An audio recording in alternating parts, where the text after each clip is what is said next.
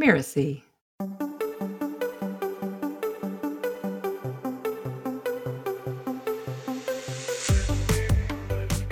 Typically, if someone's disappointed with their summit results, that's the issue. They haven't found the speakers who wanted to collaborate with them on the event that was the right fit audience for your offers off the back end. Hello, and welcome to Blowing Up, the podcast that shows entrepreneurs like you how other businesses exploded in the best possible way, of course. I'm Linda Claire Puig, the founder and CEO of Six Figure Newsletters, and I'm here with my co host, Ari Iny, the head of strategy for the ACES Business Acceleration Program at Mirasee. Hey there, Linda. In each episode of Blowing Up, we showcase an entrepreneur whose business, yes, blew up. It experienced what seemed to be a sudden success, but as we all know, that kind of success is not random or a fluke. The company employed a specific strategy that caused its rapid rise in revenue. So today we're going to dive into that strategy so that you can learn from it and determine how you might apply elements of it to your business. In this episode, we study one of the very best audience building activities available the Virtual Speaker Summit. Not only do summits build your list, but they go a long way to growing your authority, your impact, and your revenue. Our guest is Liam Austin, who has launched more than 15 virtual summits of his own, hosting more than 400 speakers while educating 100,000 plus business owners through his own programs. And with all this experience, he's a specialist at making it easy for people to create their own summits. Though he is an Aussie, Liam joined us from Malta, where he lives most of the year with his life and business partner, Sarah. Welcome to Liam. Now let's jump right into the conversation. Summits are uh, fantastic for growing an email list, building your authority, whether you're starting from zero with no email list or expertise or authority in your niche at all as an unknown. Is that where you were? Yeah, that's where we were right at the very beginning.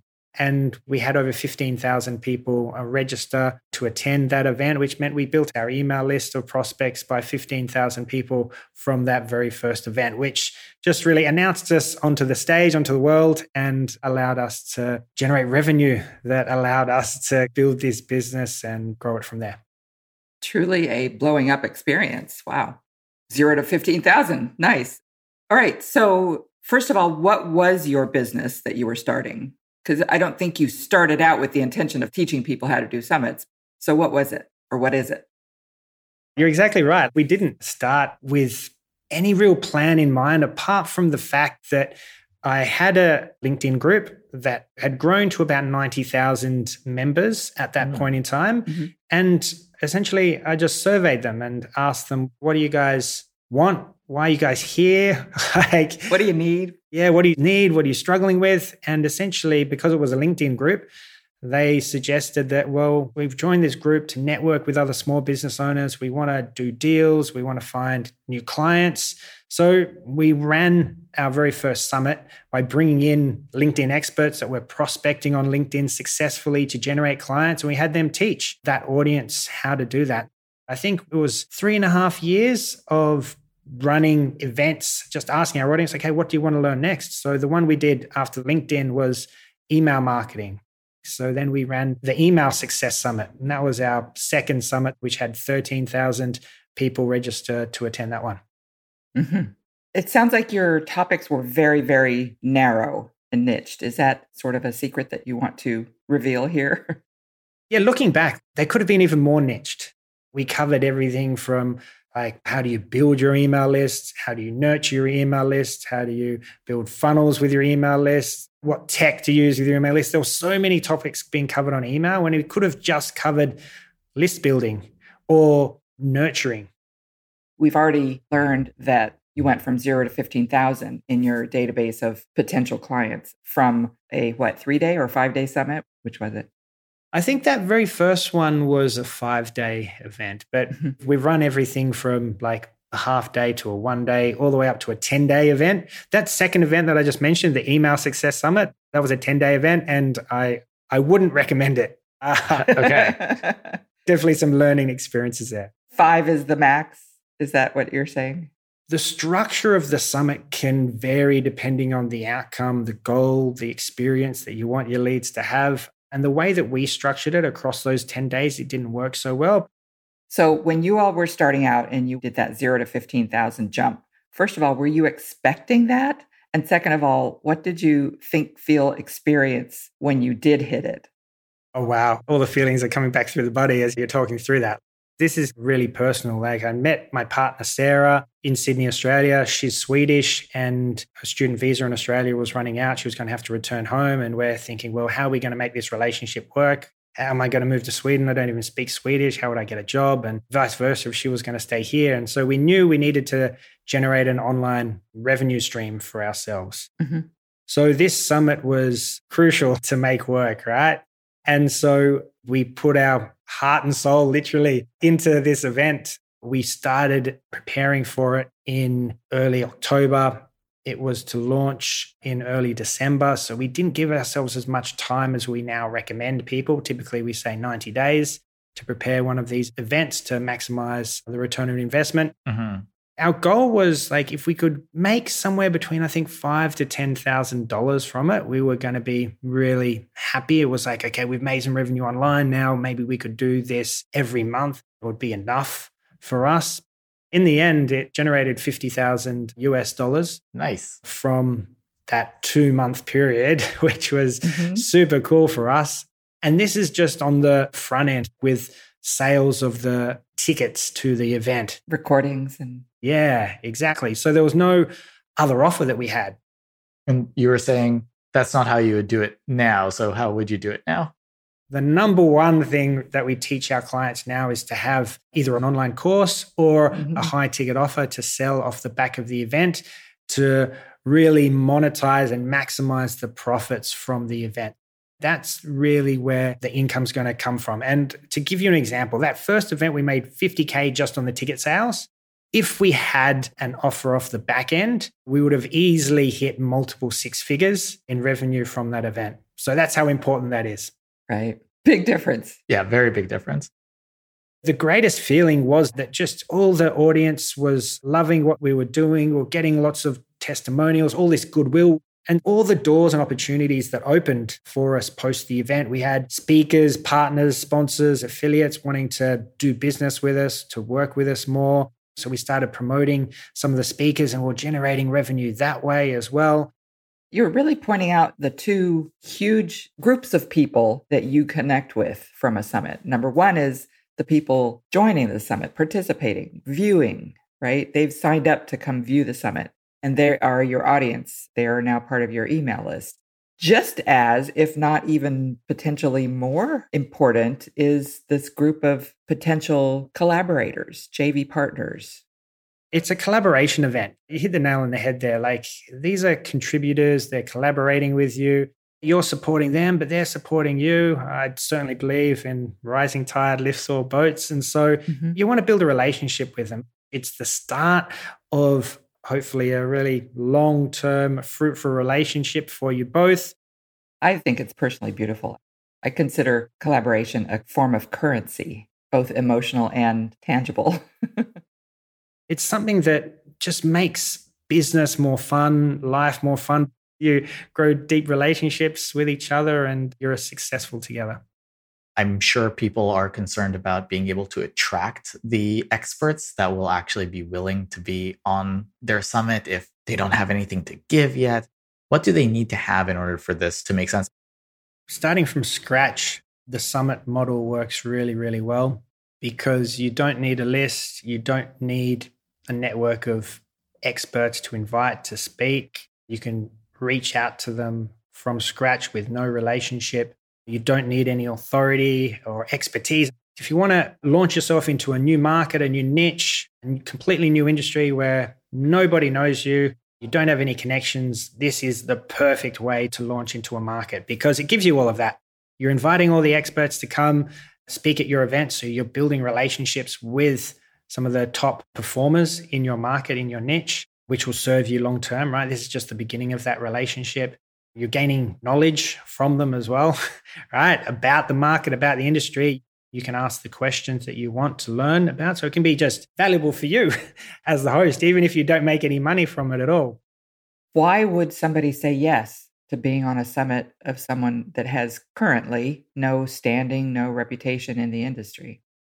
There are some cues here that we want to position ourselves. This event is going to be worthwhile. So this is the amount of exposure that we should be able to achieve for you at this event. So it might be like we're expecting 2,000 people to attend, or 5,000, or 10,000. And then it's like, well, okay, you're saying this, but you're brand new to the industry. How are you doing this? Well, now you need to lay out, well, these are the ways that we're going to be doing that. Maybe we've got a sponsor that's agreed to come on board and sponsor this event, and they're paying 2000 5000 we've had sponsors pay over $10000 to sponsor just one of our summits in the past. So you can then say well i've got this amount of money to now spend on paid advertising. On exposure right. Right. Now ideally you want to have a landing page up and ready when you start inviting the speakers mm-hmm. just so they can see that okay wow this is actually happening there's the name of the event, there's the dates, there's a sign up page. Great. So this thing's actually happening. So there's somebody behind it who like who's serious. Who knows what they're doing, who's going to pull it off in a professional way. Yeah. Yes. The person who wants to partner with you on this event can see that it's a credible event. And ideally, you would have one, two, three speakers that have already said yes prior to inviting the rest of the speakers onto the event. Mm-hmm. so they can see oh wow they've already got some speakers oh, and i know that person. Yeah i want to be associated with that person. They're more likely to say yes. I'll just run through them again. We're expecting this amount of people to sign up. This is how we're going to get that exposure for you. The event page is already up. Go check out the link here. There's already some speakers that have agreed and we're looking to finalize the list in the next few days, right? Give them some kind of urgency deadline so that they're coming back and saying yes. There's something that I teach my students, and I'd like your thoughts on this. When you are making these kinds of requests, especially at the beginning, when you don't necessarily have an established position in the industry, you come to it as a peer, not as little old me asking the big old you. You know, you really need to come to it as I've got something of value too. My value is creating this container for you, Mr. or Mrs. Speaker, to come and share and get exposure. So I really feel like that's an important element. What are your thoughts? 100%. If you're being featured as a speaker at an event, your authority lifts like, I've just been invited to be a speaker at an event. Now I can feature that on my website, on maybe my about page. Other people are featuring me as an expert, as a speaker at their event. Awesome. Alongside these other experts. Fantastic. This is how you rapidly grow your authority. It does so many other things that we've talked about. Like it gives you those relationships, it gives you leads, it gives you revenue.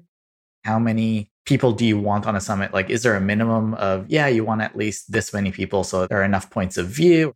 What are your thoughts on that? Yeah, great question. We've tested this a lot. Personally, I've hosted over 15 multi day summits and we've helped clients generate hundreds of these summits for themselves as well. So we've tested a lot from a half day summit all the way through to a 10 day event, from just a couple of speakers all the way up to 40 plus speakers. It really depends on your market, your industry, what style of event you want to do, especially for your first event. The ideal numbers are anywhere between three to five days, around 20 plus speakers. So 21, 22, 23, somewhere along there would be the ideal. If you're looking at trying to get 20 speakers into your event, maybe you'd send out 20 invites. And then within four days, you should have at least 10 people to say yes. Then you're sending out your next block of 20 invites. You do that every like three, four days until you hit the quota that you ultimately want for your event. And that seems to work quite well. How many follow ups? Yeah, if you're not following up with your speakers, you're missing out because people think, well, if this person's new, are they serious? Oh, I just got one invite and yeah, I'm going to ignore that one. And if they follow up two, three, four times, say, wow, this person's serious. They really want me on their event. Like, I feel special. Okay, great. Yeah, I'm in. Like, since you followed me up so many times, you're so determined. Like, yeah, I'll support you with this. I have a yes no question. The first summit that I did was called On the Road and Making Money, and it was with people who were already traveling with their business, but it was many years ago. And so back then, we did all audio interviews. I'm assuming, and this is your yes or no, that today we want to do video summits always. Yes or no? Yes. okay, that's what I thought. From video, we can export the audio, we can export the transcript or the text. You can then go and create images from that. You can create shorter video clips for YouTube, TikTok. You can go and create quotable images from the text, right? If you're recording video, you can just create all the other forms of content based on how people like to consume. Because maybe some people would prefer, hey, I'd prefer to learn in audio. Great, no worries. Here's all the audio. I can imagine that one of the big mistakes that people make, maybe with their first one, is in not inviting people with the same audience as you're intending to create you might get excited. Oh, so and so is going to come speak, or this person said yes, but they're not really going to have the audience that you're wanting to get in front of. It's actually the wrong fit. So crucial. Yeah, typically, if someone's disappointed with their summit results, that's the issue. They haven't found the speakers who wanted to collaborate with them on the event that was the right fit audience for your offers off the back end. Is there one place where people tend to get stuck in carrying this out? So maybe people are just like, well, do I feel like I'm worthy to be inviting these people? You know, if you never ask, you never know. That's a quote I use quite a lot in my life. You know, if you don't do it, you don't try, you'll never know. So let's talk. I loved Liam's story of jumpstarting his business with a summit. And I have to tell you, his experience isn't unique. I've seen it happen for plenty of entrepreneurs. And a few years back, when I began a second division of my business, a summit is what I turned to as well. So I know it works. Here is a quickie summary of the key initial steps involved in hosting your own summit. Step one design your three to five day event, 20 to 40 speakers. Choose your end of summit offer. Step two, put up an event web page. Step three, make a list of potential speakers who serve a similar audience to you. Very key there. Step four, invite A list speakers. Make it very easy for them to say yes. Step five, after you have one or two A listers, invite your remaining speakers. Step six, prepare and deliver your event. And be sure to write emails for your speakers to send.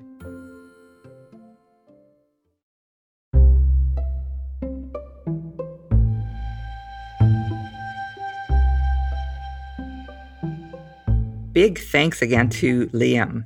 Be sure to download Liam's gift to you, his virtual summit masterclass training titled How I Generated $50,000 from My First Virtual Summit Without an Email List or Influencer Network in just 90 days. You can get immediate free access to it at blowingup.rocks forward slash Liam. That's blowingup.rocks forward slash Liam.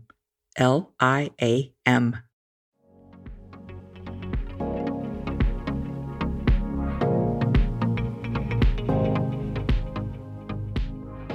This episode of Blowing Up was produced by Linda Claire Puig. Cynthia Lamb is our managing producer, and Danny Iny, our executive producer. Post production by Post Office Sound. To make sure you catch all the really great episodes of Blowing Up, follow us on Apple Podcasts, Spotify, or wherever you're listening right now. And if you like the show, we'd love it if you could leave us a starred review or share the show with a friend. Thank you for listening, and we'll see you next time.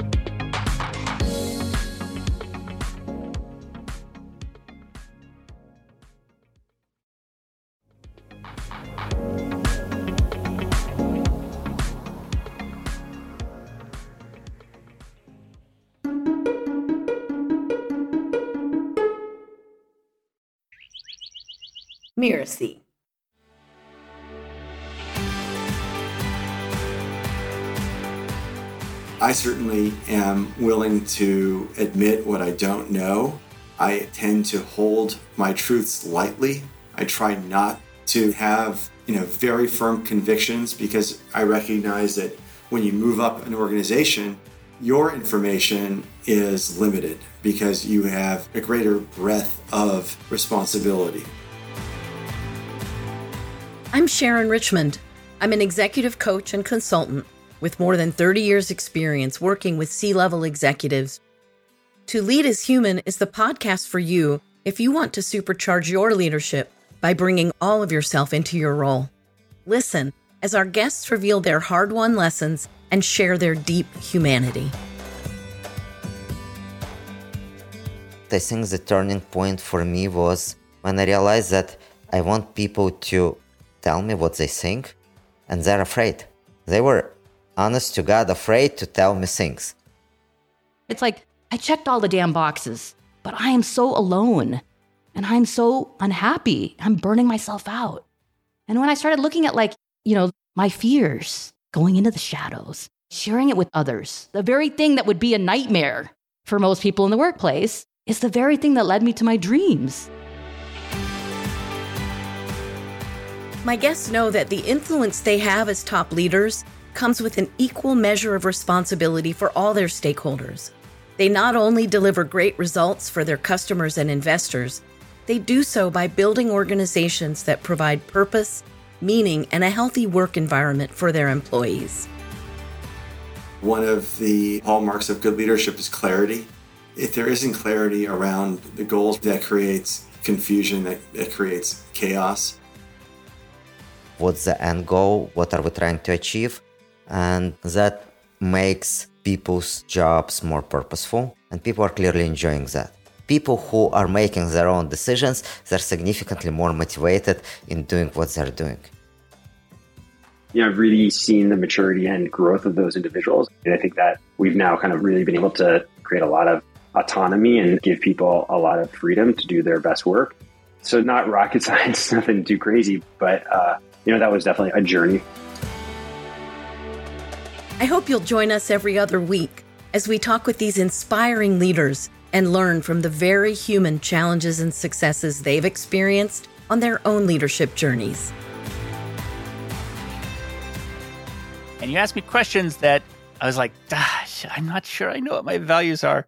So I know they're there, but I'm not sure that they're articulated. So thanks for asking me those questions. They were hard.